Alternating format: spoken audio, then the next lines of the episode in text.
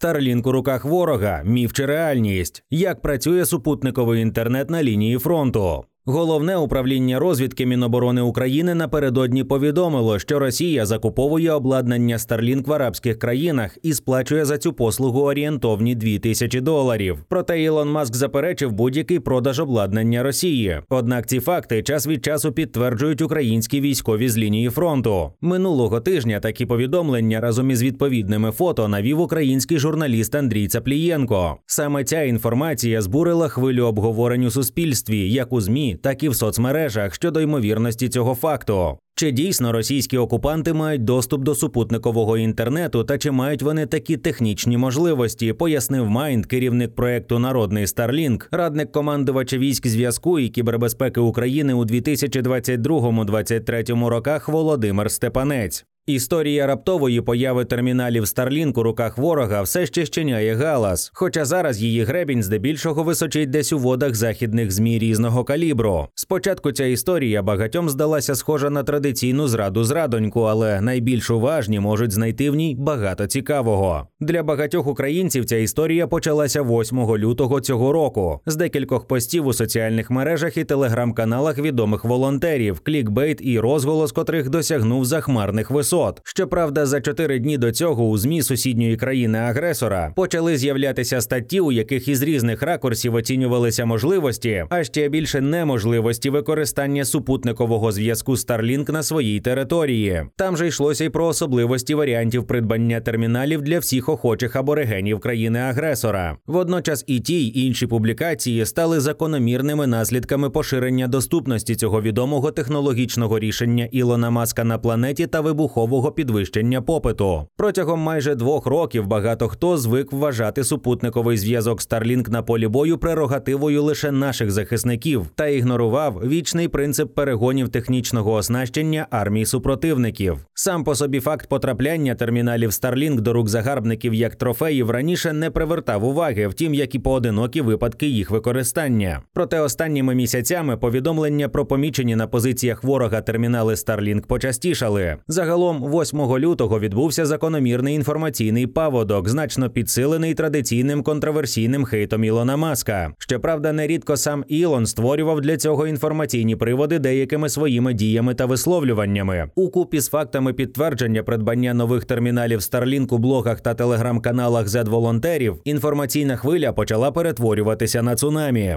Звідки беруться термінали на позиціях противника? Не будемо фокусуватися на тій незначній кількості терміналів, які опинилися в руках ворога як трофеї. Здебільшого ворог швидко втрачає можливість їх використання. Окрім цього, наш досвід свідчить, що без ремонтної інфраструктури та відповідних компетенцій операторів життєвий цикл терміналів доволі короткий. Замовити останні прямо на сайті starlink.com можна з будь-якої країни, де офіційно доступний продаж терміналів. Це доволі великий перелік із більш ніж 40 країн. Наявність різноманітних логістичних сервісів для пересилки дозволяють замовити термінали Starlink практично будь-кому та будь-де, крім хіба що країн, де термінали Starlink визнано забороненим чи небажаним товаром. Отже, зовсім не дивно, що при його первинній ціні орієнтовно 600 доларів за типовий базовий комплект, партії терміналів можуть собі замовити навіть аборигени Мордору. Там, де є попит, створюються і пропозиції. Крім офіційних реселерів Starlink, серед яких є й мережі гіпермаркетів, як гриби після дощу, ростуть різноманітні перекупники.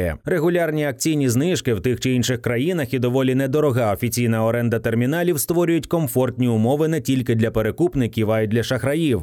Ілон Маск не збрехав щодо відсутності офіційних каналів дистрибуції терміналів Україну агресора, але достатньо відкрити мапу, щоб побачити на власні очі, що купити термінал Starlink жителі РФ та симпатики Мордору можуть у дуже близькій територіально Грузії у країнах ЄС, з якими ще подекуди зберігається транспортно-пасажирське сполучення. Ну і звісно, через перекупників чи сервіси пересилання Туреччини, ОАЕ, Катару та ще досить великого переліку інших країн. Можна сказати, що численні та різноманітні новітні схеми закупівлі були якісно протестовані й вивчені нашими спритними українськими волонтерами, про що в мережі можна знайти безліч публікацій, порад та інструкцій. Якщо ж згадати, що в Україні й досі немає жодного офіційного реселера Starlink при оцінках загальної кількості терміналів в Україні не менше 120 тисяч штук. Висновок один для системного постачання терміналів Starlink країні агресору зараз не потрібні ані дозволи Ілона Маска, ані реселери. Варто зазначити, що використання кожного термінала Starlink вимагає облікового запису та банківської карти або іншого платіжного засобу. Попри це, зауважу, що близько половини терміналів в Україні так само використовують зовсім не українські облікові записи. Крім того, у мережі безліч детальних описів, як замовити, активувати та сплачувати Starlink. Отже, як показує наш власний досвід, це аж ніяк не проблема чи перешкода.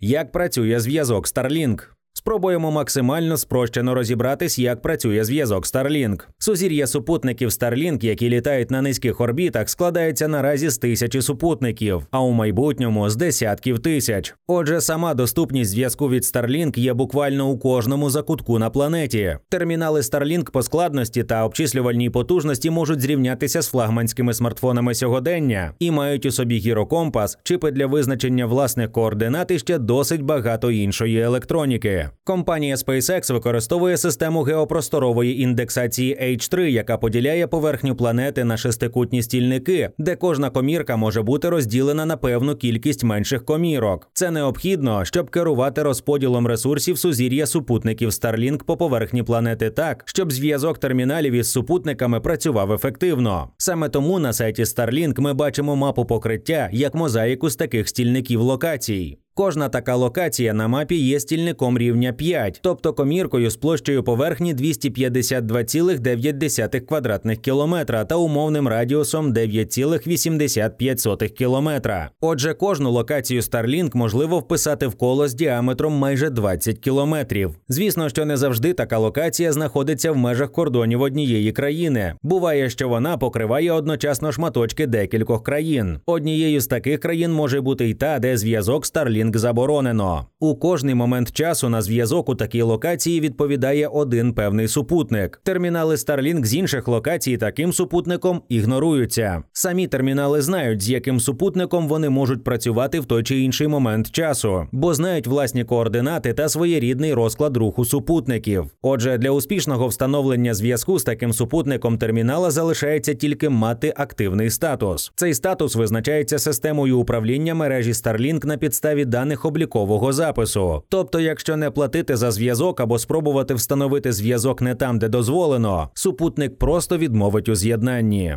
Чому на позиціях противника термінали Starlink мають зв'язок? Ми вже знаємо, що доступ до мережі Starlink на території країни-агресора, як і на територіях інших країн, ВВП яких не містить жодного грама демократії на душу населення, відсутній і заборонений. Можемо наразі вважати це правдою. Якби в мережі з'явилося хоча б відносно достовірне підтвердження, розголос був би доволі потужним. Жоден супутник SpaceX не надаватиме послуги зв'язку термінала, який розміщений у локації, що належить країні із забороною послуг. Обійти це практично неможливо. Рівень рівень кібербезпеки мережі Starlink безпрецедентно високий. Але ми ж про Starlink на позиціях ворога. Чому він там працює? Усе просто наразі всі позиції ворога розташовані в межах кордонів України. Якщо не пробувати наполегливо бубоніти, але ж карта показує, і просто усвідомити, що під час війни будь-які карти доступності зв'язку можуть містити не дуже правдиву інформацію. Та якщо згадати, що лінія бойового зіткнення може динамічно мінятись, як і потреби захисників України, то неважко зрозуміти зрозуміти, що певні позиції ворога, де були помічені термінали Starlink, можуть бути доступними для супутникового зв'язку незалежно від ситуативних очікувань спостерігачів.